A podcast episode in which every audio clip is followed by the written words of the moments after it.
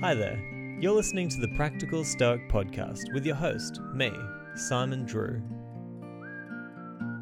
If you'd like to listen to over 200 episodes that were recorded before 2020, then you can head to my Patreon site. It's patreon.com forward slash Simon J. E. Drew. We'd love to have you there, and any support is greatly appreciated. We'd love to also have you on our Facebook community, the Practical Stoic Mastermind. But for now, enjoy the show. Hi there, my name's Simon Drew, and welcome to the Practical Stoic Podcast. Now, today I'm excited to bring you an interview that I did with a fellow Australian, none other than Matthew Sharpe. So, uh, he came at high recommendation, and I now know why because we had such a wonderful conversation about what it means to live a life of philosophy. So, uh, I'll tell you a little bit about Matthew and then we'll jump straight into the show. But Associate Professor Matthew Sharpe teaches philosophy at Deakin University and since 2010 has increasingly been teaching Stoic contents and engaging with modern Stoicism. He's working at present on a book length study of the history of philosophy as a way of life uh, with Michael Ure, uh, which will appear in 2020 or 2021. He is also the co translator of the selected writings of Pierre Hadot uh, with Federico Testa. Uh, and also, that will be available from May 14th this year, and the link is in the show notes as well. Matt has also appeared at Stoicon, where he spoke on Stoicism and comedy, and the link is in the show notes as well. And he's also published widely on Albert Camus, uh, including a piece on Camus uh, and sorry Camus and Stoicism to mark the 60th anniversary of his death uh, in January 2020. Link below in the show notes as well. So, uh, such a busy guy, such an incredible intellect and seriously uh, knows so much about Stoicism and what it means to live a philosophical life. So make sure you head to all those links below, find out more about Matt and show him some love, and also reach out and let him know how much you appreciated him coming on the show. But without any further ado, I present to you my interview with Matthew Sharpe. Cool. Okay, so we are here with Matthew Sharpe. Uh, very excited to have you here. Matthew, and, and I appreciate you coming on the show. And uh, we were just discussing before the show uh, how we would go about this conversation, how we'd make it unique for uh, for the listeners, so that they're not hearing the same thing over. And and I really do think that you have a unique perspective. Um, and we kind of discussed this idea of uh, of philosophy as a way of life, something that you're working on at the moment, and not necessarily just picking Stoicism and and you know picking this as sort of like an ideology. This is the only way I'm going to live, but but using the the definition that the Stoics kind of gave us of what philosophy is and how it can help us to guide our lives. Um, and I'm really interested to hear your perspective on that. But I just want to give you the opportunity to, you know, introduce yourself to the audience, tell us who you are, what you do, and, and why you've been so interested in Stoicism. Thanks for having me, Simon. Yeah, okay. So I teach philosophy at um, Deakin, as I was saying to you before uh, the interview. Yeah, been here for nearly two decades now. Um, about a decade ago, I became interested in in Stoicism. Um, I'd always been interested in ancient philosophy, but within the academy, it's sort of more Plato and Aristotle. And then linking in with your, your comments about philosophy as a way of life, I, I around 2008, 2009, difficult time for me, various things going on. And also I attended a course by a colleague at a, at a community school on the work of French scholar Pierre Hadot, who, who, wrote a book called Philosophy as Way of Life. And, and I got reading Hadot, and, and um, it's just one of those kind of things that can happen in life. Um, you sort of think, oh, you know, I, I sort of I wish I'd read this 15 years ago.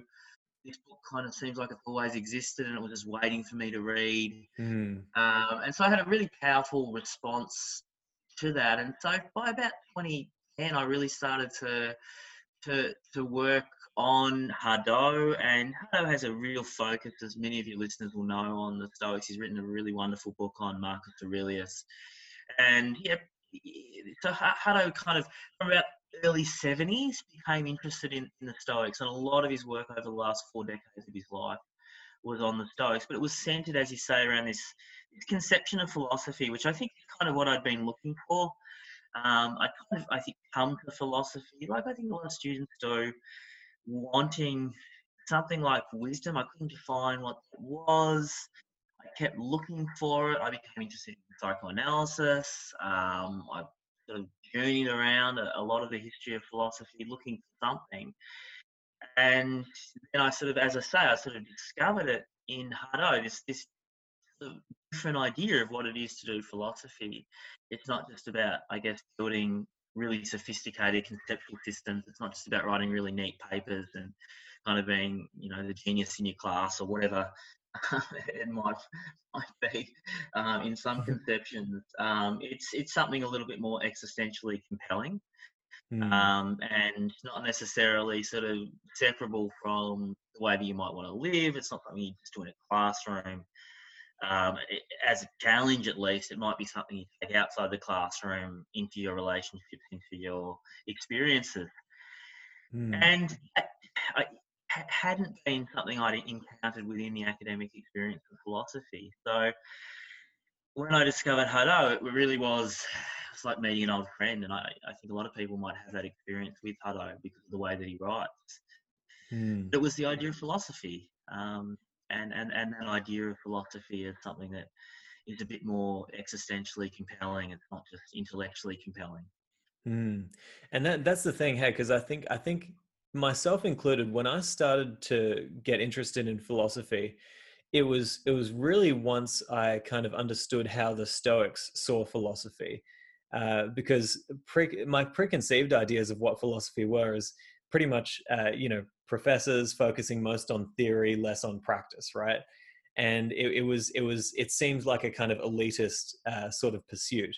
Um, and and when I understood that the way that the Stoics saw philosophy, which was as a way of life, as a as a as a tool to help us to understand how to be an effective human being and how to live a good life, that's when I, I fell in love with it. I was like, oh my gosh, like this is everybody should be studying philosophy, and and and that that doesn't necessarily mean they have to read every book on philosophy. It just means they have to be deeply uh, intrigued by the question of how to live a good life and how to be a good human, right?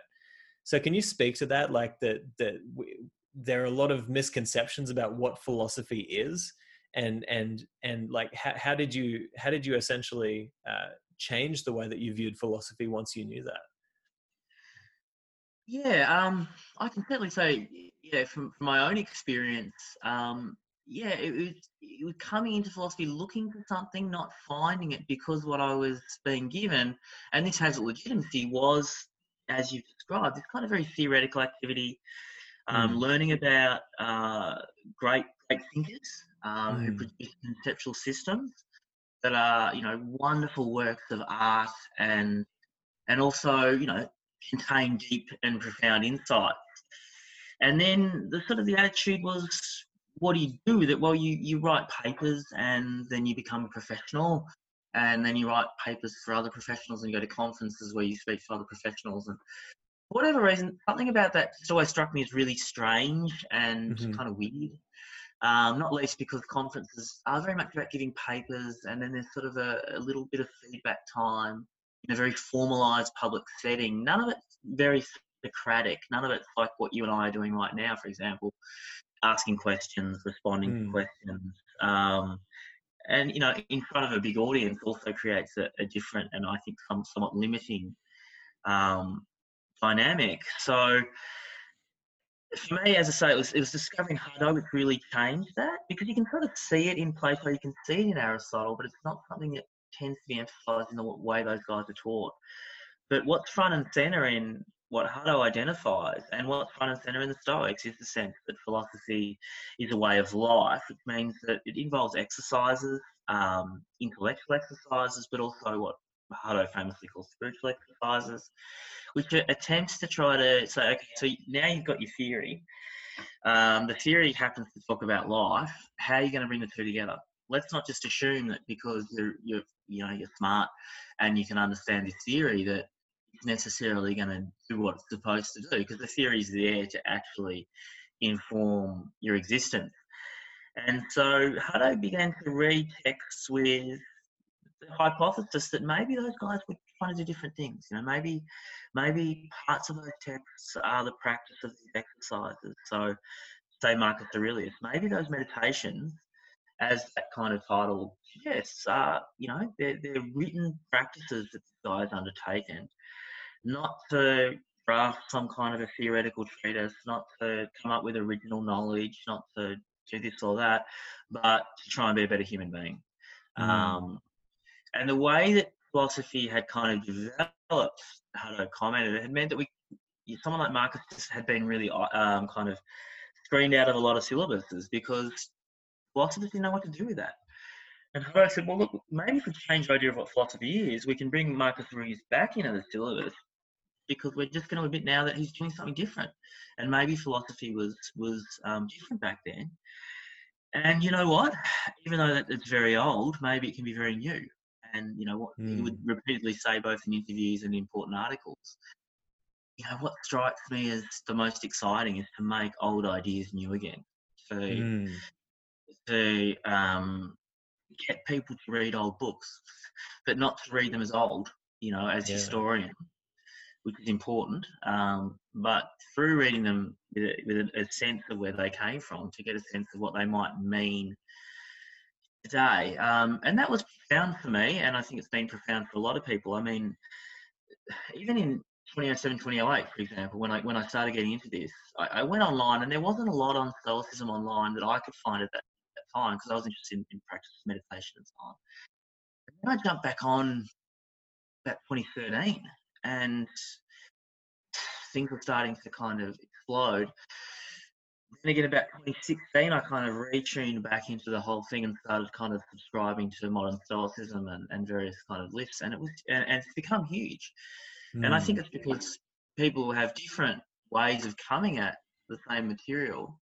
Not everyone's an academic who's you know dissatisfied with some aspects of academic philosophy, but there's clearly a lot of people out there who are somehow getting access to this material and having a pretty strong instant connection with it. Um, and, and, and, and that's as far as I'm concerned. I mean, there are a lot of academics who are very skeptical. I, I, I can't see that that's a, a bad thing. Um, yeah. Well, it seems to be a very good thing, right? That, that mm. making making philosophy a lot more accessible to everybody. And I mean, that's the power of what we're doing here, right? It's like, you know, people can listen to this episode while they're doing the dishes, while they're working out, while they're driving the car. You know, there's so many opportunities for people to be learning and growing uh, throughout their day now um, that it's it's becoming almost uh, inexcusable to not be asking those questions about life, like how how should I be the best human that I can be, um, and and I'd love to speak to you about that idea of making the old ideas new because that's essentially where I came to in the podcast as well. I realized, look, there's a lot of people talking about, um, you know, the history of the Stoics or, you know, what they said, um, what this person said, what that person said. Um, how can we actually bring it into a modern context and say, okay, that's what they taught, that's who they were, we know that now. But what was the essence of this philosophy? What was the essence of what they were trying to teach us? Um, so, how do you bring those old ideas into a modern age and really make them useful for people today? I mean, that's a fantastic question. I mean, one of the things I find interesting about Hadot is his kind of line is you've got to read them in their context in order to get what they get get that essence. So yeah, we can think about it as, as like there's somehow an opposition between understanding what they were doing back then and what they might be doing for us now. Hadot's position was no, no, if you can understand what they were doing in their context, what a philosophical school was, mm. um, what were the relationships between teachers and pupils from within professional philosophy today. Understand that, and then you can see, well, maybe we can actually translate. So for example, say Seneca with Lucilius. A lot of your um, listeners will be familiar with, you know, the moral letters uh, Seneca to this guy Lucilius, this kind of politician you've clearly got some background, particularly in Epicurean philosophy, and they're conducting a kind of epistolary, that is letter based exchange, which is, is based around a teacher pupil relationship, is kind of almost like a life coach relationship. Mm. It, it, we don't get to see Lucilius's letters. Seneca clearly responds to letters that um, obviously ha- existed. So Lucilius is writing to Seneca, and and and and and he's kind of like a counselor, a, a life coach, however you want to put it. Lucilius is describing at different points what he's having, um, uh, life situations, life challenges, and Lucilius and sorry, and Seneca is responding um, not just as a kind of a classroom teacher, but as somebody who has some intimate knowledge of um, of his characteristics, his strengths, and his weaknesses, and he's tailoring his philosophical teaching to the particular student um, in order to help that student to overcome their particular difficulties. And over the course of the letters, he gradually keeps introducing more theory, more theory, more theory. But at the same time, you're always coming back to that essence that you've mentioned. So there's a kind of expansion movement in the letters. As the letters go, they get longer, there's more theory. But they're always coming back, yeah, hey, this is a life philosophy. What's in your control? What's not in your control? Mm. Um, what's important? What's not important? Uh, when you're reading, how should you be reading? Um, what's important to be taking out of what you're reading? Um, and, and, and, and all of the, you know, the other things that, that, that Seneca's telling Lucilius. So there's this kind of contraction as well. So mm. um, it's a very pedagogical relationship. But you know, some academics will say, "Well, that's a historical thing. That's all in the past." And I, my my response has always been a little bit commonsensical, maybe a bit rough. That's like, why couldn't that happen today? Why couldn't mm. that happen? I, I I don't see that there's anything about that relationship and that kind of pedagogical exchange that is impossible. Um, mm. Surely historical situations change. None of us are Roman senators or whatever Lucilius was. But um, we we have jobs in companies. We have positions of responsibility. We're fathers. We're sons. We're daughters. We're um, relations. we have friendships and so on and so forth. Um, why is this relevant? I mean, in terms of, of, of that question, I think because Stoicism is talking about those kinds of relationships, those kinds mm. of experiences talking about the ups and the downs, adversity and prosperity, and what do you do with them? Um, mm. I, I, simply don't think those questions go out of fashion. I'm not a relativist. I, I agree, and and I think that one of the reasons why that that relationship between Seneca and Lucilius was was so beautiful is because Seneca he can allow us to get a better picture of of what it means to live with philosophy as a way of life because he put the life into philosophy. It wasn't just all theorizing, right? He wasn't just talking to Lucilius about a theory about philosophy. He was talking about you're dealing with this very real problem. I'm dealing with this very real problem. You know, he said, you know, famously that, you know, I'm just one patient getting well, trying to talk to another patient getting well, right? Like we're all in this together. And what he essentially did was, as I said, he, he put the life into philosophy, which is what it's supposed to be, right? So you're supposed to be able to talk to people about this is an issue I'm dealing with, and maybe I have some experience that could help you with that, and some knowledge that would help you with that. And in many ways, I actually think that the modern personal development movement, as much as it's it's very there, there's so much crap out there. There's so many hucksters out there but I think that a few people actually did it right. And I think that the personal development movement is somewhat of a rebranding of philosophy in a way that people can, in a way, like they can understand it, right? Because you go to somebody like, you know, Tony Robbins, for example, you go to one of his seminars. Look, yeah, it's big, it's flashy. There's lights, there's dancers, all sorts of things. That you got all the all the bits and bobs, right?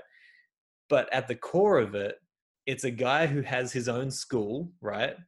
Uh, his own philosophy yep. for life, sharing yep. that philosophy with other people who are dealing with very real issues in their life and trying to help them to reach a new level, which is almost uh, exactly on par with with what what you would see somebody like Epictetus doing, right? It's like you start a school because you think that you have a method of living life that would be valuable for people the only difference is that Epictetus didn't have a stage and lights and you know all of these fancy things. But do, do you think that that's kind of like on par with what they were trying to do? It's it's kind of like teach people what you think is valuable in life and and and I hope you can get what I'm saying uh, and not see it for the the um, the show of personal development movement.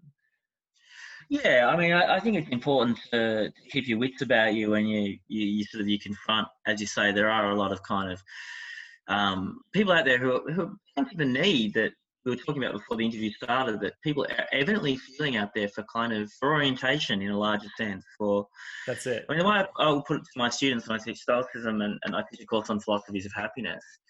Um, consumerism offers you images of happiness and promises you products, and it tells you that these external things are going to make you happy. They're going to make you beautiful. They're going to give you a beautiful partner. They're going to make your neighbors envy you. They're going to make mm. you hmm. successful and gratified. And I think people realize I mean, at different points in their life, I think everybody confronts the possibility that that just doesn't work. Yeah. Um, and so there is this need, and obviously, where there's a need, you know, um, people will emerge to try and fill that need, and some of them might not be um, altogether, um, you know, um, capable of filling that need. They might be exploiting people and so on. But yeah. I mean, I think I think the need is genuine, and I, and I think that ancient philosophy was very much um, responding to a similar kind of cultural situation. I mean, it's democratic Athens. It's also Athens in a period of kind of decline, of um, a really profound set of social changes had occurred over the last 200 years. Um, traditional values were in question, as I think traditional values in, in the West have been in question for the last 200 years. Mm. And so you were getting people from sophists through to, to Stoics who were saying, well, he's away, he's away, um, and and and he's a he's philosophy. And I mean, I think one thing that is important to stress, and, and people will stress this um, when they kind of express anxieties about about I, I guess using Stoicism as a as a kind of a, a life guide. It is a philosophy in the sense that it does produce a big vision. Um, uh, and and the way of life is is couched in that in that larger vision of um, of our, our place in the universe of mm. um, of physics, um, as as you know. Um, and I guess some. I, I, don't have a large engagement with you know a lot of the, the literature on self help, but I, I would imagine that a lot of it's bottom up, and it doesn't really have that um, that large dimension, um, a vision mm. of the world and your place in it. Um, think it, it's important for people to have access to things that are helpful and give guides. But I think what makes a philosophy a philosophy, or at least one of the things, is also that it does give you that larger, that larger vision. You know, um, yeah. why are things that are external to us not satisfying? Um, yeah. Why are they indifferent? What does that mean? Um, indifferent to whom? Um, you know, well, how are they ordered? Are they not ordered at all? Mm. And, and Stoicism will obviously provide a set of um, of doctrines, a set of teachings, um, yeah. are then brought into the life. Um, so the exercises are related to that larger vision. Yeah. Yeah, definitely. It, it, and that's that's one one beautiful thing about the Stoic definition of philosophy. I just did an, did an episode, uh, actually the first episode on the Practical Stoic Bites podcast, which is all about Epictetus's version of philosophy, which is, you know, it, it has to be wed with action. Uh, in in the view that you're going to try and test these principles and see if they affect your life positively. Um, and for anybody who hasn't already turned off the episode in a fit of fury because I likened Tony Robbins to Epictetus, I understand the craziness of what I said, uh, but I hope you can get the essence of what I was saying. Um, but, but I, I don't know Tony Robbins' philosophy that, that much. I'd be very surprised if he didn't say things that sounded a lot like Stoicism. I mean, I'm hearing a lot from sports people. I mean, this the basic you know, dichotomy of control. Uh, it's yeah. clearly it's making its way into sports psychology. It's making its way into all, all different forms of life coaching and and I guess professional coaching. Um, yeah, it just doesn't necessarily have the label stoic. Um, yeah. So I, am really surprised if uh, some of what Robbins was saying, I, I don't know his philosophy his Well, yeah. It, it, look, he is a very kind of uh, consumerist kind of um, you know success philosophy teacher. It's kind of like you know you can go out there and you can get what you want, you can have what you want. Which, yeah, yeah, which is which is fine, right? Yeah. But but there are certain ideas that um, you know, for example, live your life as if life is happening for you, not to you, right? Which is pretty much identical to the idea of love your fate, right? See what you can get out of what life throws at you. Um, and when you reframe your decisions like that, or your your your view like that, um, you're going to get more out of life. You know, these are simple ideas that uh, you can see have been passed on from generation to generation and now we have them and they they look like something else but they come from these ancient philosophies but how would how would a person go about starting this process of living their life through the through the uh, lens of philosophy how, how do you start living your life through philosophy you do worse than open up uh, epictetus's manual at step one or, or section one, right? Which mm-hmm. is that dichotomy of control. Okay, so yeah. here's the stuff you can control. Here's the stuff you can't control. If you're worrying a lot about the stuff that you, you can't control, try it and see if it works. It's not going to work for you. if you redirect that energy on the stuff that you can control, you've had a shot and yeah. and I, I am I'm, I'm confident that you're gonna you're gonna see some changes and that you're not going to find yourself as disappointed as, as, as you might be. Um, yeah. I mean, that, that little manual, which is together by Epictetus, student, Arrian, is um, it's fantastic. I mean, and, you know, it, it, it's literally that handbook. What is it, 53, 54, you know, sections. You can pick it up. You can have it in, in, in, in, your, in your work bag. You can kind of just jump in and read a section at any time. Um, but I mean, Epictetus is also really, I think, a good place to start because of that emphasis that you've mentioned on putting the ideas into practice. Um, mm. Most important thing for Epictetus is what you do with the ideas um, rather than kind of what you think. Um, mm. It's all very well to have the theory, but you really must try and put into action. And, and there are various tests that he, he will kind of recommend to you. You know, go out in the morning, um, confront various kinds of people, monitor your own reactions and then apply that test. Am I reacting to something that's beyond my control? If if if I am, then I might need to rethink that. What is in my control? Okay, it's how I respond to that. Attend to that and do that, and then just do it again and do it again and do it again until it becomes mm. something you don't need to think about doing anymore. And you know, uh, one thing that um, I'll tell you a little bit of story about my own kind of philosophical practice, if you mm, like. Please. I um, I I, I began um, uh, integrating Stoicism into a kind of an Eastern meditative practice, broadly speaking. I, I had a friend who was a, a, at that time a Buddhist monk. He's become um, an Orthodox Christian. Really interesting spiritual journey.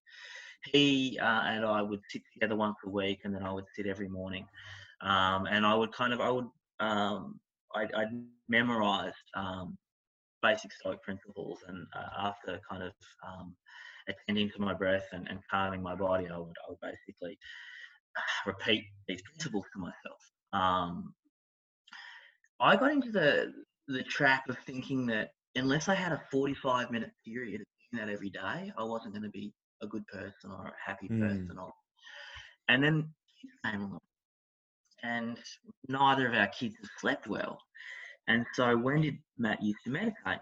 Six in the morning. Matt want to meditate at six in the morning when he'd had four hours of broken sleep? No. So I stopped doing it. And and I sort of I started to beat myself up, you know, I'm a kind of a stoic. And where this is going is if you read Epictetus, that's the wrong way to think about it. Yeah. It is a philosophy you can do it right now at any moment because it's about monitoring your responses. It's not, yeah. I've got 45 minutes I'm going to be stoic. And then that's going to kind of guide me over 24 hours. And I'm going to pop my stoic bucket again. And then I, you know, and that was kind of how I think about it. it's yeah. really, no, no, every moment there are impressions coming in. Um, and there's a possibility of doing something about that. Monitoring yeah. how you respond um, and how you're thinking about uh, what do I want? What am I desiring? What am I fearing? Do I need to fix that?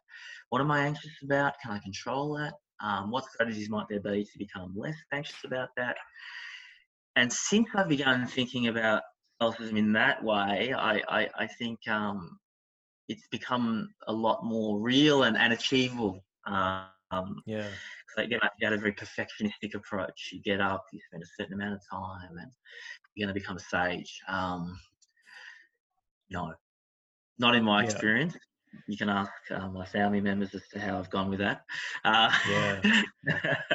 well, well, I think it makes perfect sense what you're saying because, like, you're sitting there for 45 minutes. It might be a good opportunity to reflect. It's a good. It's a good every so often when you can find that time to sit and reflect on a certain idea or meditate. That's brilliant. But in in the end, you're not you're not really living in that moment, right? So, uh, you know, what what's what's really beautiful about stoicism is that or just about philosophy in general uh, the idea of philosophy is that it should be something that you think about every single day and everything that you do. You can meditate on this at, at any point um, and you can step out of out of yourself and look at what you're doing from an outside perspective and say well you know how could i be doing this better? How could i have more excellence in what i'm doing right now? How could i be thinking uh, clearer about what i'm doing right now? And honestly, um, I, I I never meditate, and I feel exactly the same way that you do. It's like this philosophy is best practiced while you're living life, while you're doing just the everyday things that you do. And I, have I've genuinely come to the point where I think that the uh, the only way to make lasting change is to not necessarily force it. You know, you you probably know this from the Eastern philosophies, right? It's like stop trying mm. to force everything. Just let yourself play with these ideas, right? Like become intrigued with these ideas, step outside of yourself and think, you know, how could I implement these into my career or my relationships or my health, right?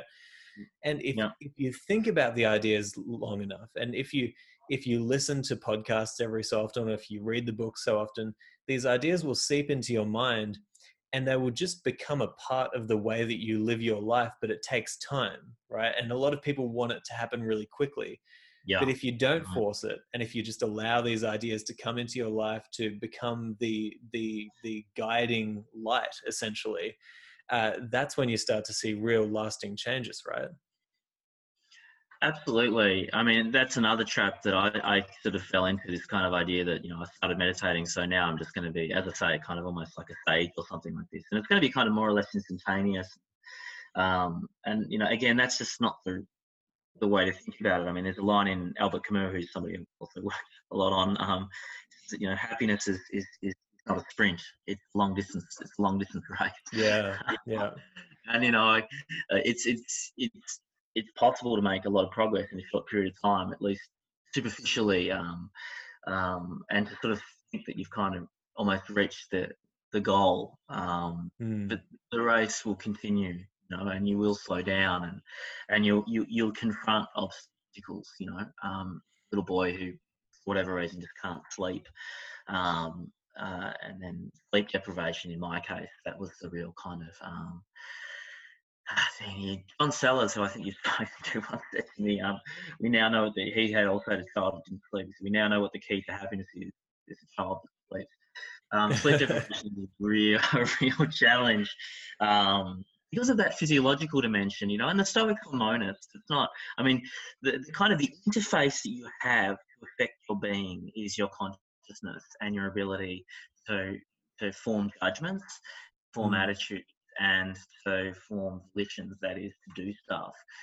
But the mind is part of the body, and mm. um, by changing your judgments and forming new cognitive habits and also new physiological habits. I mean, Seneca talks about fasting, for example. Uh, I know a lot of people in the modern Stoic movement, and I've started doing this, are really into the cold shower idea. Um, the body is connected to the mind. It's another really attractive I think about about um, about Stoicism, and that means also. I mean, the body. I always think of it's like a kind of a. It's like it's like a mule or something. It's kind of stodgy.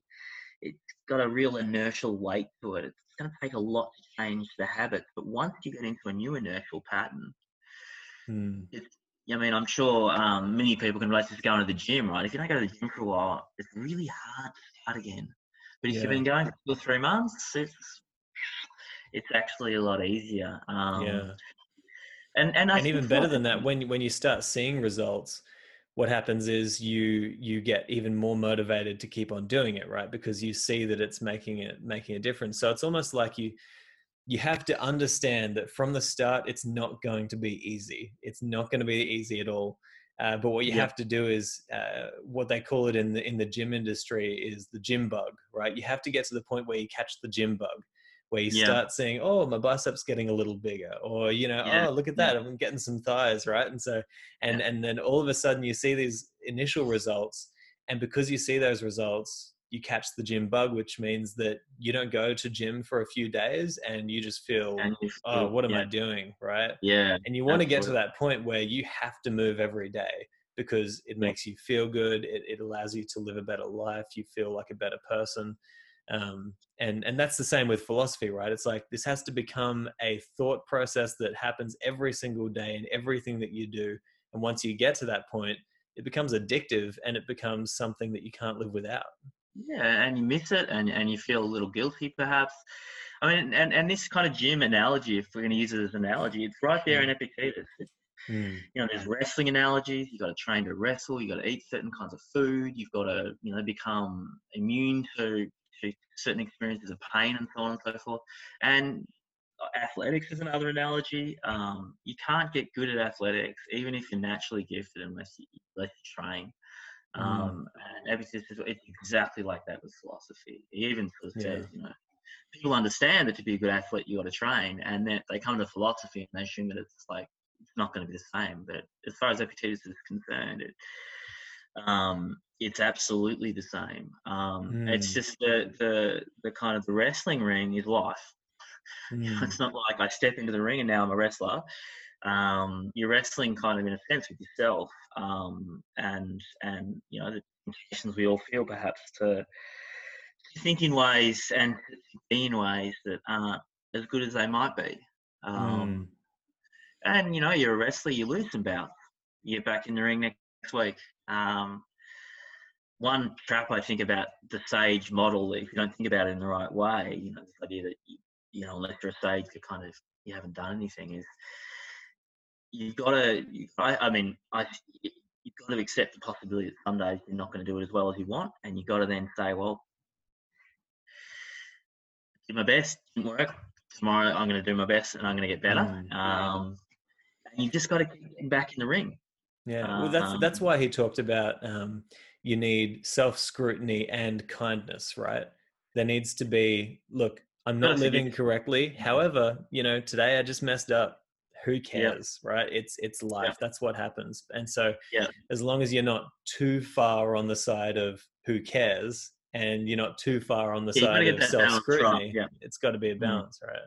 Yeah, and, I- and. I think um you know this something going back to what you said about um you know training physically and also training your mind like I something that I say to every single one of my clients it's like man you would go out there and you know that you're going to get better results in the gym if you if you get a personal trainer because they know what they're talking about they're going to they're going to question your motives they're going to give you the right advice and and not only that they're going to push you to be better than what you could be if you just went in there by yourself Yep. and if you think about it we we don't place as high an importance on training our mind right? Like you, you'll spend so much money on getting a beautiful home where you live. You'll get spend so much money on your health and fitness. You'll spend so much money on all these areas. But in the end your true home the place that matters the most is like right here in your head. Yeah. and so that's why like for me like books i want to even though i i don't read as much as i know i should books are one of those things that if i see a book i want i will not think about the cost i will not think about whether i should spend the Yeah, money or not it's like i will buy that like that's one I of my that's a vi- I guilty think that's pleasures a you know? It's, it's yeah, yeah. I've got a massive um, collection of uh, of books for the same reason. I just I'm a compulsive kind of um, But I think you've really expressed really beautifully um, that the fundamental Socratic insight. Um, you know, so Socrates is on trial in the Apology. Uh, he's supposed to have corrupted the youth, and, and, and what he says is what you've kind of said there. Well, look, what I've done is I've, I've come into this city. It's very wealthy. It's an imperial city. Um, it's it's um, a trading city. There's people coming to Athens from all around the world, um, or the known world at that time, the Mediterranean world. Uh, all I've said to you guys is, look, you're worrying too much about money. You're worrying too much about external stuff. You're worrying too much about status. You're worrying too much about power. Um, all I've said to you is that you could really attend a bit more to, to, to the well-being of your own soul. Mm. Um, and that, that's the first, I've there's kind of ideas I teach in my first class, and that's that's that's the key. I call it the in words, the Socratic turn. It's um attend to what you can control and and um, and the well-being of your soul and self-knowledge um, and, and let the other stuff take care of itself um, stoics aren't cynics they don't say withdraw from society you know mm. don't have a position in society don't have wealth none of that um, but have have that wealth under the conditions that you're in control of it and it's not in control of you mm. and you're not dependent on it you're not um, kind of like a puppet you know that's able to be manipulated by by fortune you know that's mm. that ancient philosophy that fortune names everything you can't control most people most of the time because of the way we've been educated sort of think that um, unless external stuff goes really well, we're right to be unhappy. And the Stoics mm. come along and hack that and say, everyone's going to experience bad stuff. Everybody, yeah. even even the rich, the famous, the powerful, probably especially them, it seems, are going to experience difficulties. It's what you do with that.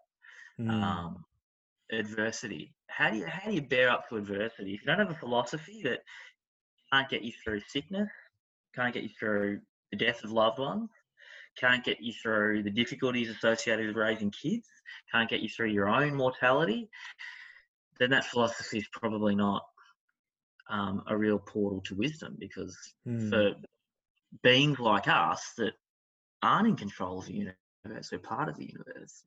Yeah. The wisdom that we have that has to speak for everything that happens, and we're vulnerable. We're not. We're not gods. Yeah, um, yeah. You that, want to have that's really important what you said of. Yeah. The serenity of the gods, as Seneca says, but the vulnerability of a mortal, right? Mm. Um, that'd be be great to have that. well, yeah, I think I think I think a lot of people are are trying to play God, you know, um, in the sense that they they live their life as if they can control everything, and and and what the Stoics That's essentially said. Robbins thing. I get that vibe that maybe that only sort of yeah yeah, of course. There, there is the element of like, oh, you can go out there and yeah. get it, but there, yeah, there, there needs yeah. to be there needs to be a balance, and that's what I think the Stoics did really beautifully. They said, listen, yeah, life life will suck from time to time. It's not going to be easy. As soon as you understand that, then you can start to focus on the one thing that you can control, which is the way that you actually perceive what happens to you, right? And that's such a powerful thing because I actually think that you can, in some ways, determine uh, the extent to which somebody is living a life through philosophy by looking at the the level of uh, the level of hardship that makes them furious right so so let's say the wi-fi breaks down and all of a sudden you are just completely you're furious you're on the phone i'm canceling my subscription i hate it you know like like yeah. if if that's the thing that that just absolutely infuriates you. Maybe you need a little bit more philosophy in your life and, and philosophy that teaches you that life isn't always going to go how you want it but what you can control is how you perceive the event and what you're going to do next in an effective manner. Um, and and i think that the farther we move away from that the more we are worried by life and and and and affected by life. And as you said earlier uh, you know pulled around like a puppet which is essentially yeah. what so many people are today. Yeah, well, one of the the stoic kind of the good emotions, like there are good emotions. The stoicism is, is a kind of confidence, and it's not a confidence mm. as in I'm going to win the lotto next week or the most beautiful girl in high school is going to kind of date me. It's no matter what happens, I'm going to be okay. Yeah. So I'm going to walk in any situation, and it could be god awful, but I'm going to do the best I can, and no one can take that from me. Like this is the kind of the Epictetus line. Like the gods can take pretty much everything from you except how you respond. And yeah. if you can really get that kind of thought fixed in your head, it's incredibly powerful. Yeah. Um, yeah, so bad stuff's going to happen, but I'm not going to lie. I'm not going to cheat. I'm not going to mm. steal. I'm not going to demean other people. I'm going to my darndest not to kind of fall into a really negative kind of hateful patterns of behavior. And I and I, I am confident I can do that. Mm. Um, I mean, I must say that when I discovered Stoicism, that kind of thought was what I found really, really powerful. I'd gone through a, a really difficult breakup, and I and, and, I had been very bitter, and I'd been very unstoic. I didn't know about Stoicism. I'd been very, if only this my partner hadn't gone to another city, if only you know she could have got a transfer back, if only the job that I went for in that city would work. so I had a whole series of counterfactual fortune screwed me kind of positions, and I was I was miserable and I don't think I was particularly pleasant to be around a lot of the time. And when I discovered Stoicism, I, I found it really empowering because I, I realized I didn't need to be miserable. all that stuff just wasn't my call. Mm, that was very yeah. liberating. What what what was my call was I can get through this. Yeah. I can get through this. You know, the sun will come up tomorrow, um, and I don't have to be hateful. I don't have to be bitter. Yeah. I can, I can forgive, and I can actually move on, and I can try and do better the next time. Very simple, but you know, this is the idea that virtue is the only good. You know, there's a whole series yeah. of kind of social. They all converge on that fundamental sort of thing. Yeah. Everything else kind of it can be good, it can be bad, but that all depends on how you respond to it. So the good news is that the levers are in your are in your power if you have the presence yeah. of mind to keep returning to them and keep trying to manipulate them in response to what's going on to get the best possible outcome. And then forgive and and perhaps don't forget, learn. Mm-hmm. Uh, I found I found that anyway quite quite quite empowering. It's funny, nothing can go badly wrong with you yeah. Except if you let it. You know, I use the vampire metaphor with my students. You know, you got to let the vampire into the house. Uh-huh. Otherwise, they just hang around outside. Um, if you don't let that guy in there, he can't suck your blood. And I yeah. think that's that's what bad emotions are for the Stoics. They're vampires. You can't. Yeah. Don't let them cross the threshold. They knock on the door. They say, "You, can be angry. You have every reason to be angry. You have every reason to hate. You have every reason not to forgive." And you stand at the door if you and if has present mind say, no entry. Yeah, yeah. That's it. That's it. Because they they will come, right? Like they will be at the door. These emotions will all be there, and and yeah. you are the intermediary. You know, you're the person who says, uh, "Yeah, sure, come on in," or "Not now." Well, the way that I describe it is kind and, of. And this is the other stoic thing about the emotions. Once you let them in, they will suck your blood. They will. Yeah, that's that's exactly right. you know, they will. You know, anger can really it's like a corrosive acid, Seneca says. It can really can really hurt your soul, can really mm. diminish. And I have I have to speak to something that you said earlier. Like I think the definition of like a like a really a, a good confidence that you feel is is perfect. And um, you know, I have to give an example. I I have felt this kind of confidence recently. Um, uh, at the time of us recording this, you know, I'm, I'm two or three weeks out of of uh, of quitting my or like leaving my position as a gym manager and that was a big risk for me like and and, and i and now i realize that the thing that was holding me back was this massive fear of all of the bad things that could happen by taking this risk right? To jump into something 100% and, and go after it but now i don't have the steady income right? But as soon as i under i came to a position where i was like it's not a matter of if these bad things will happen they will happen like mm. life has to be up and down. Life has to be good and bad. Life has to be challenge and opportunity. That's just a process of nature. So as soon as you get this into your head that listen, these things are going to happen, but no matter what happens, as long as I focus on being the best that I can be, doing the best that I can do, I will literally always be intact and I'll always be able to, as Marcus Aurelius says, uh, face this day with the same reasoning powers that I had yesterday and the day before and last year and the year before. And and that is that is the true power of living a life in philosophy. It's a true understanding of what really matters and what doesn't. And it's funny because I would have thought that by now I would be extremely uh, frustrated or, or like uh, scared, but what I am is healthily cautious, right? And that's what the Stoics wanted. It's like, listen, don't be afraid to move forward and take risks. Just be cautious enough that it allows you to see what could be a threat, navigate those threats by using your reasoning, and try to do the best that you can do. And at the end of the day, if that's what you do, nothing can happen that would hurt you because everything that happened could be good for you, or you just accept it for what it is. And um, and that's kind of what you were talking about there, right? That quiet confidence. Yeah, absolutely. And and it's it's always worth emphasising with with some some students I find have this misapprehension.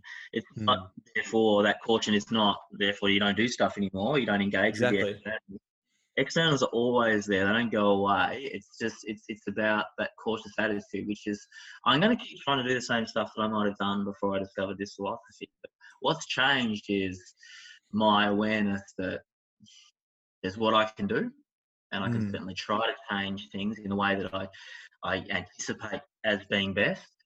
But there will always be the possibility that others won't come along, you know, chance just won't favour things. You know, the market might collapse, all sorts of things.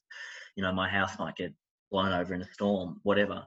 Um, so caution, but you know, it, it's still you're still doing stuff. You're still engaging. You're still, you know, Epictetus says, get married, have kids, get a job. You know, don't. This is not the cynic philosophy, which was become, you know, external goods are worthless, therefore withdraw, live in a barrel, um, live like mm. a dog. Is that what the term cynic means? Um, because all everything else is nonsense. The, the Stoics are, are, more moderate than that in the sense they say, well, no, you know, it's it's not bad to have a nice house. It's only bad if it makes you bad. Yeah, um, yeah. try it, you know. Um, so long as it doesn't corrupt you, um, yeah, go for it. You know, mm. um, I don't think it's going to make you happy.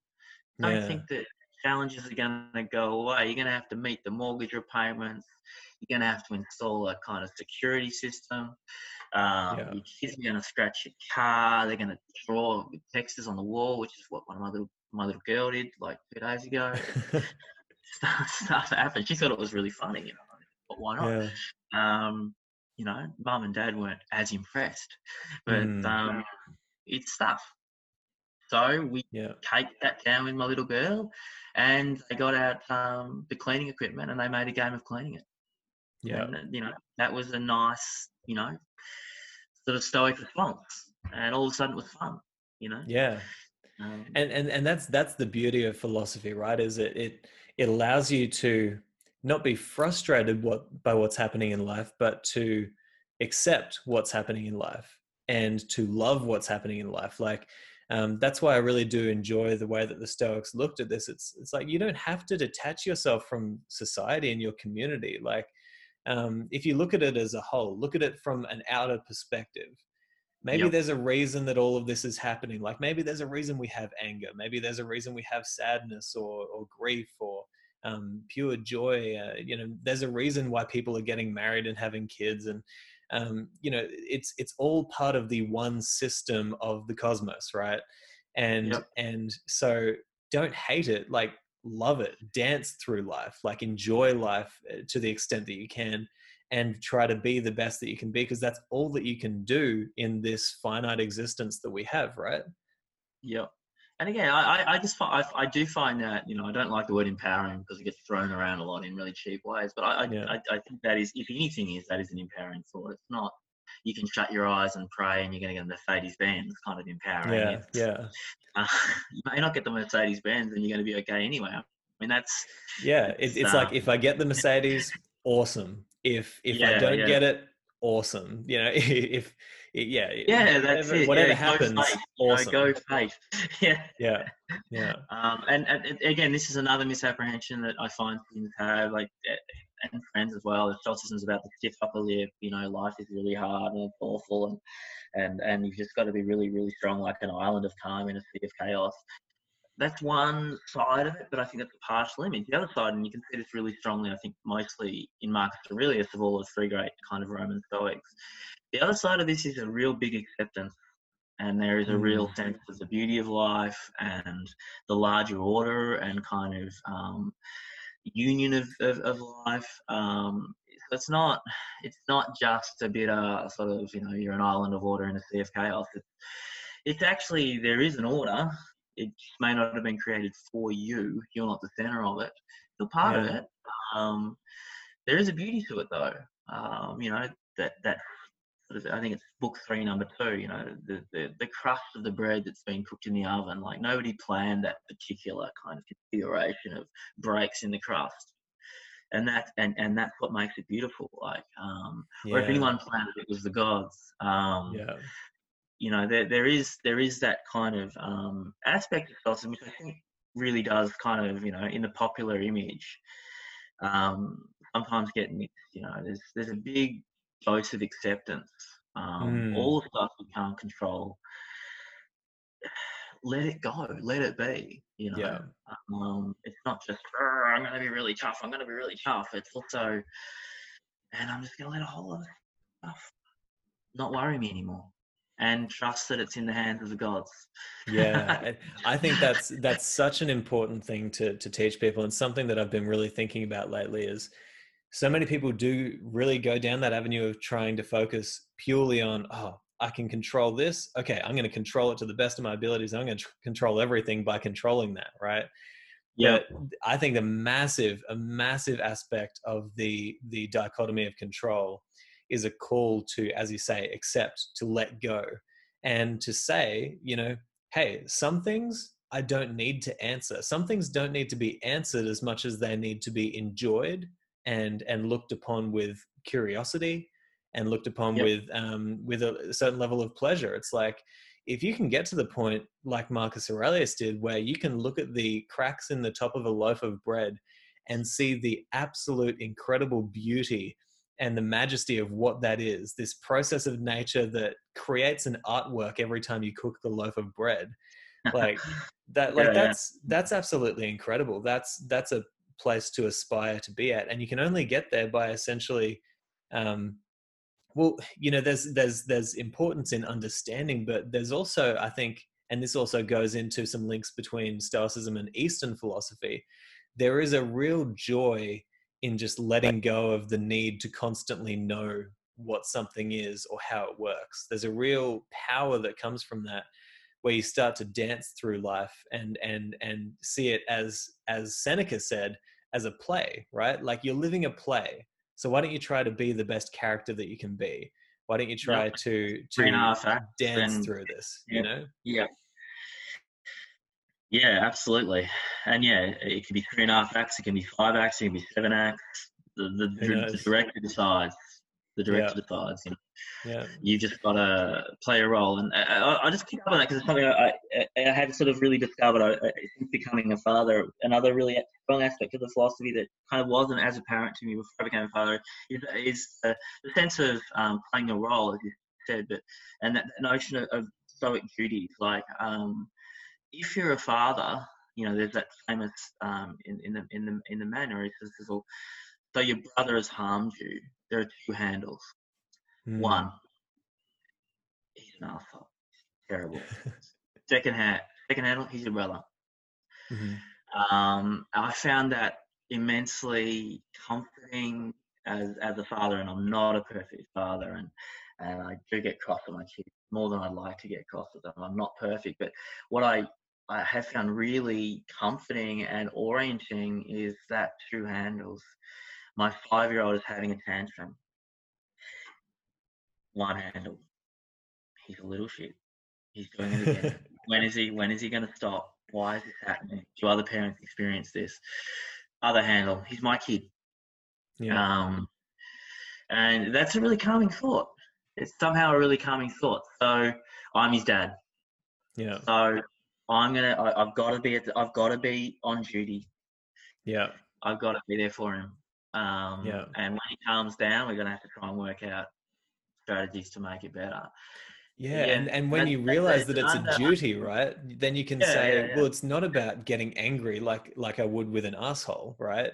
Like it's about what does a father do? What is like That's right, define yeah. what is my role as a father? My role as a father is to not get angry at him for doing this thing, but to allow him to be in a in in, in an environment where he can learn what the right thing to do is That's right. and yeah. and so that's not going to be yelling at him that's going to be talking to him and saying listen you know like well i'm not going to i'm going to i'm not going to tell you how to father but because i'm not a father but you know like yeah there's there's a way to to perform each role to the best of your abilities right Yeah, absolutely, and, and it is comforting just to it is comforting and it's strengthening just to, to step back from the impulse to be angry and just say, okay, well, I'm his dad, so it behooves me to, to take a deep breath, to, to let this go until he's calm enough, and then to try and do something that's positive.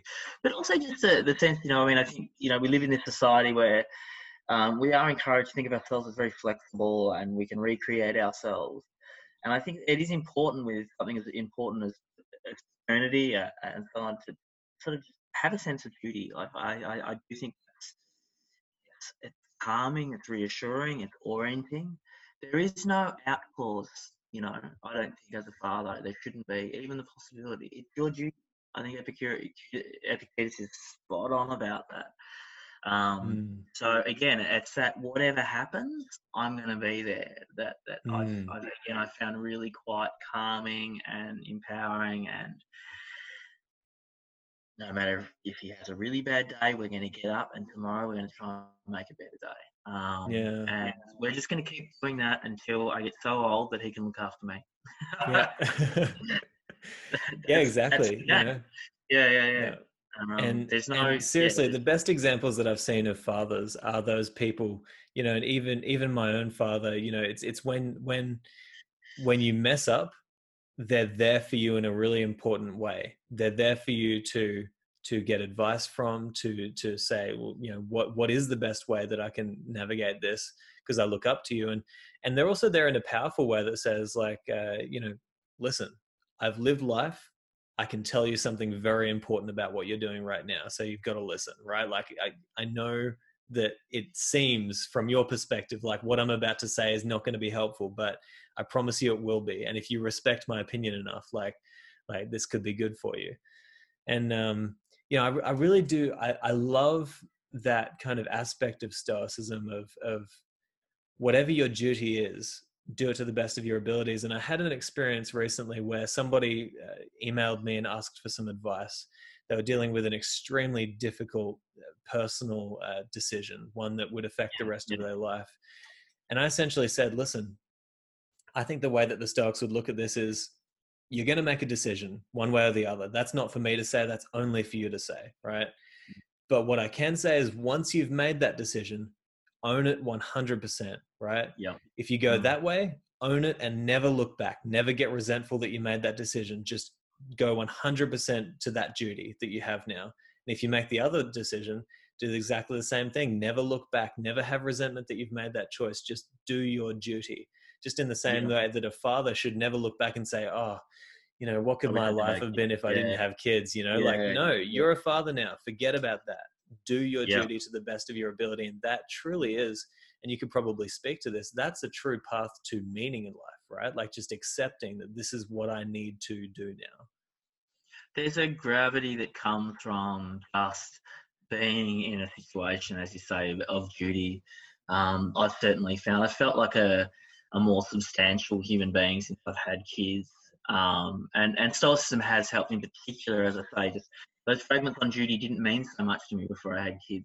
You know, I just didn't have those kind of responsibilities. Um, uh, but definitely, um, there's a kind of it, it's hard to put your finger on, but it, I mean, I use this metaphor of gravity or weight or something. There's something orienting about just no matter what happens, kind of it's like that reserve clause, you know.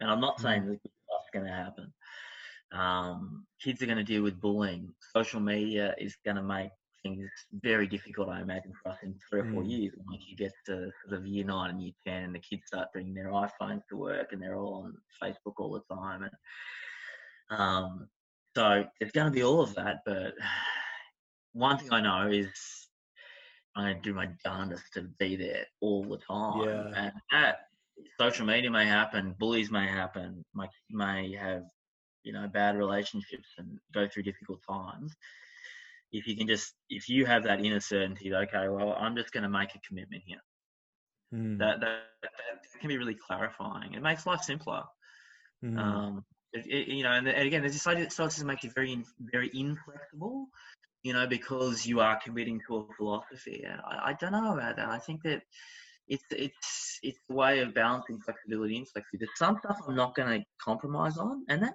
frees me up. Yeah. All that indifferent stuff, I'm really flexible on because Yeah. I know that it, it might not go my way. You know. So again, there's another image I found that students have. You know, stoicism is very could be very inflexible and very stern, very strict, and stuff. And I- I don't know whether that's that's spot on either, because that whole idea that external stuff is out of your control and, and indifferent, I, I actually think it really frees you up. It's Mm. because my, my I'm not unconditionally committed to a certain outcome. Yeah, I'm, I'm a bit more fle- a bit more flexible. Maybe we can do it a different way. For example, whether if Yeah. I was unconditionally committed, then you know, anxiety, stress, Yeah. uh, And- and- inflexibility, potential anger at anyone who wants to change it, that fortune when fortune intervenes. Yeah. Shit It- goes if- It if goes you- back to that idea of like being like water, right? Like like flowing through life, like uh, you know, taking Yeah. the path almost of least resistance and not not forcing anything, but understanding that there has to be elements of structure and also play. There has to be structure and also um, have some fun, like make it up for yourself. That's why I encourage people to write their own personal philosophy. Philosophy, like Stoicism, is is a guide, but it's not your master. You know, you might you might really want a beautiful house. Okay, cool. Like at least test it. If that's what you say you want, put it in your personal philosophy and you can always test it and you can change it later if you find that that's not what's going to bring you happiness. But I think um going Life back to the yeah, I mean, yeah, it, it, it, it, really can surprise us, you know. yeah, Um, and you know, it's that old Mick line: "You don't get what you want, but maybe you get what you need." You know, um, Yeah. maybe you won't get that house, and then maybe that will be the discovery. You know, I'm a big Leonard Cohen fan. You know, there's that um, one of Leonard Cohen's songs. You know, it's basically about uh, um, you, you live your life a certain way, um, and then everything falls apart, and you realise that was the meaning.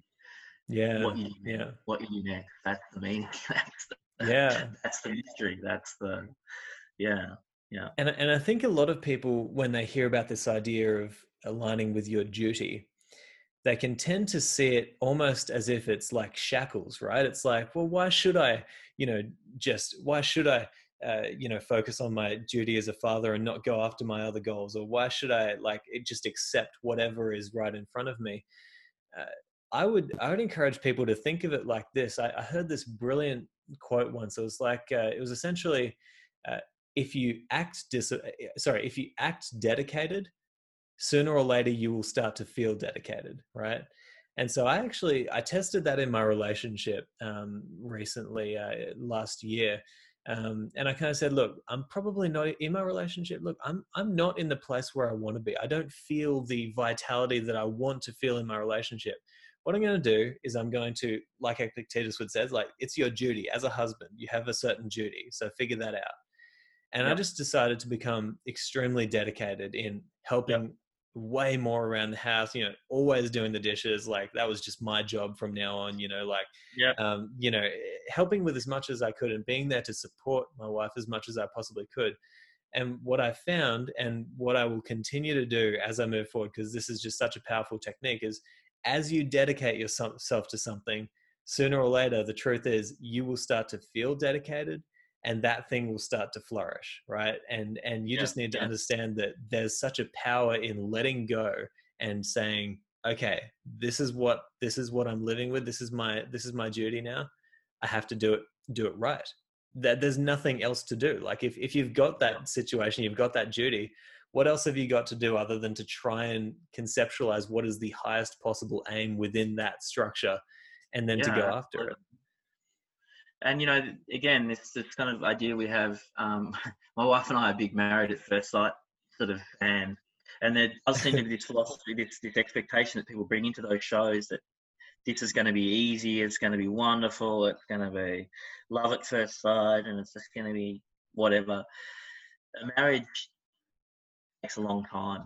it could Yeah. take a long time. So again, there's going to be that adversity, and and it, I, I think the, my my own experience is that my own marriage, we did have difficulties when the kids weren't sleeping because we all, you know, then yeah, things weren't happening that might have been happening previously, and and the romance basically went. We became parenting drones, um, but we got through that. We sought help. We got a sleep coach for our kids, um, and we we stuck at it with it with each other. And and now I think our our marriage is is a lot stronger, and it's more real because it it wasn't all like it was for the first five years you know, when we didn't have kids and we were carefree and we traveled the world and did all that sort of stuff.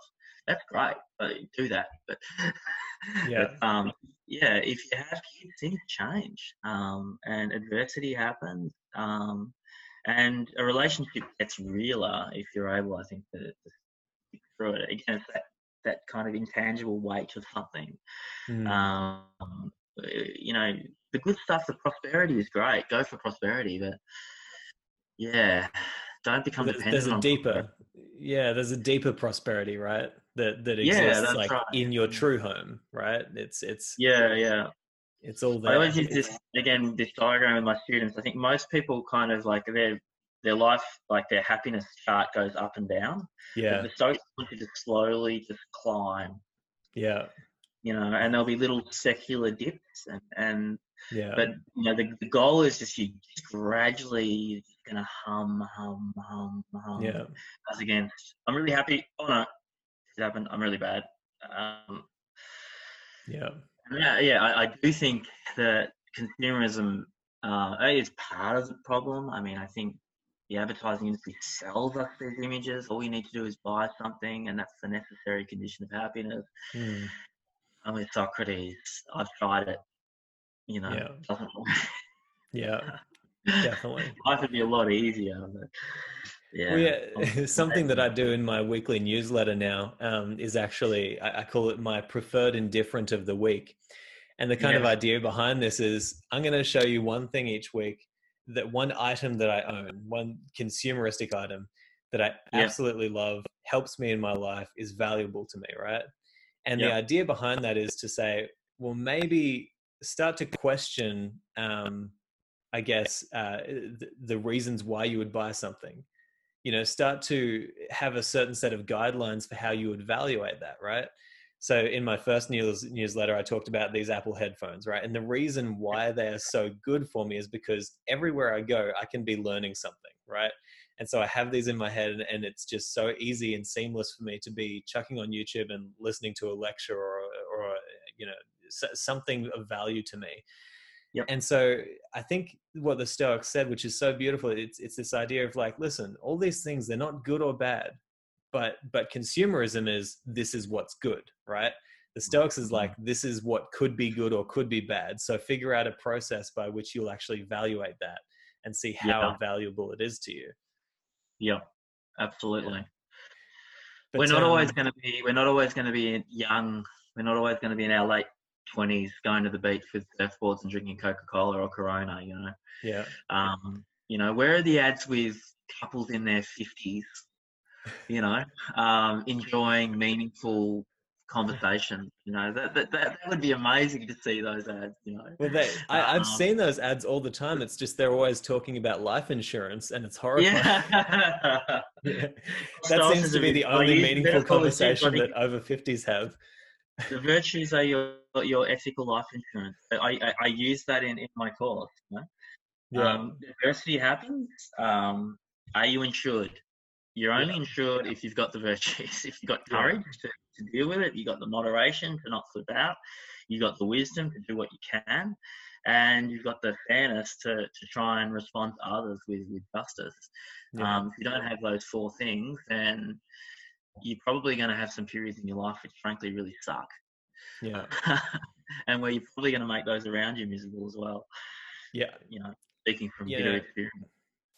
I, th- I think Matthew, I think that's the uh, the perfect place to to bring this interview down to an end. Like you know, that's that's what philosophy is. It is literally an insurance for your for your mental uh, well being. You know, and and that's what you're doing every time you read a book, every time you listen to a podcast, listen to a lecture, listen to somebody talking about how to live a good life. You and every time you implement these practices into your life, you are taking out insurance that's going to let you live a little bit better down the line. So, um, Yeah, Matthew, this has been such a great conversation. I'm really glad that we had this, and um, and I don't think we Yeah. even touched the surface of of the the you know the how however much we could have talked about. You know, there's so much to talk about, but I'm going to have you on the show as many times as I possibly can. But thank you so much for coming right, on. yeah.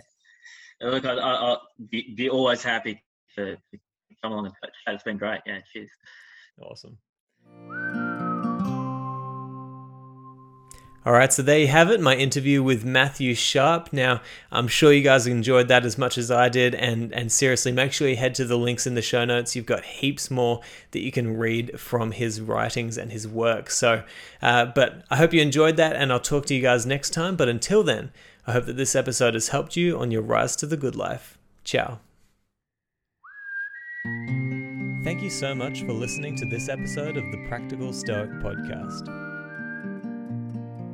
If you'd like to stay up to date with the Practical Stoic community and everything to do with this podcast, then just go to my website, simonjedrew.com, and subscribe to the Practical Stoic Weekly, a newsletter that I send out every week with updates and all sorts of great Stoic insights. You can also find me everywhere online by searching Simon J. E. Drew. See you next time.